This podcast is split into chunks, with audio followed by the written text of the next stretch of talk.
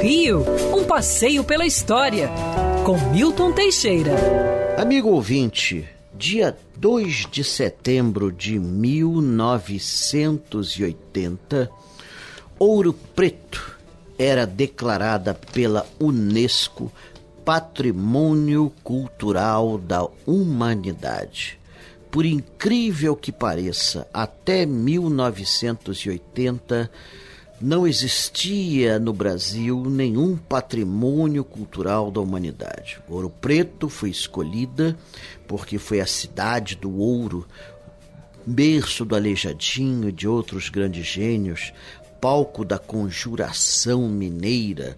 Ouro Preto é a prova de que o brasileiro, quando quer, realiza, construindo uma linda cidade no meio do nada, graças ao ouro que era cobiçadíssimo. O ouro do Brasil mudou o mundo.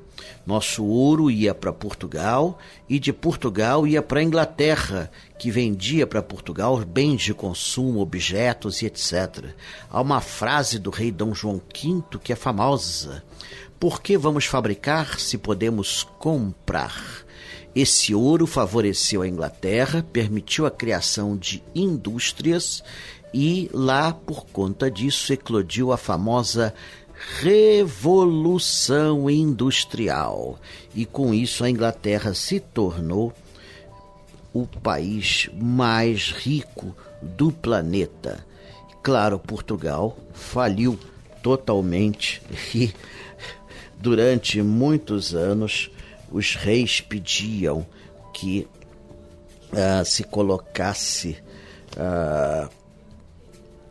os reis pediam que caso seus sucessores pudessem, abatessem as dívidas por eles assumidas.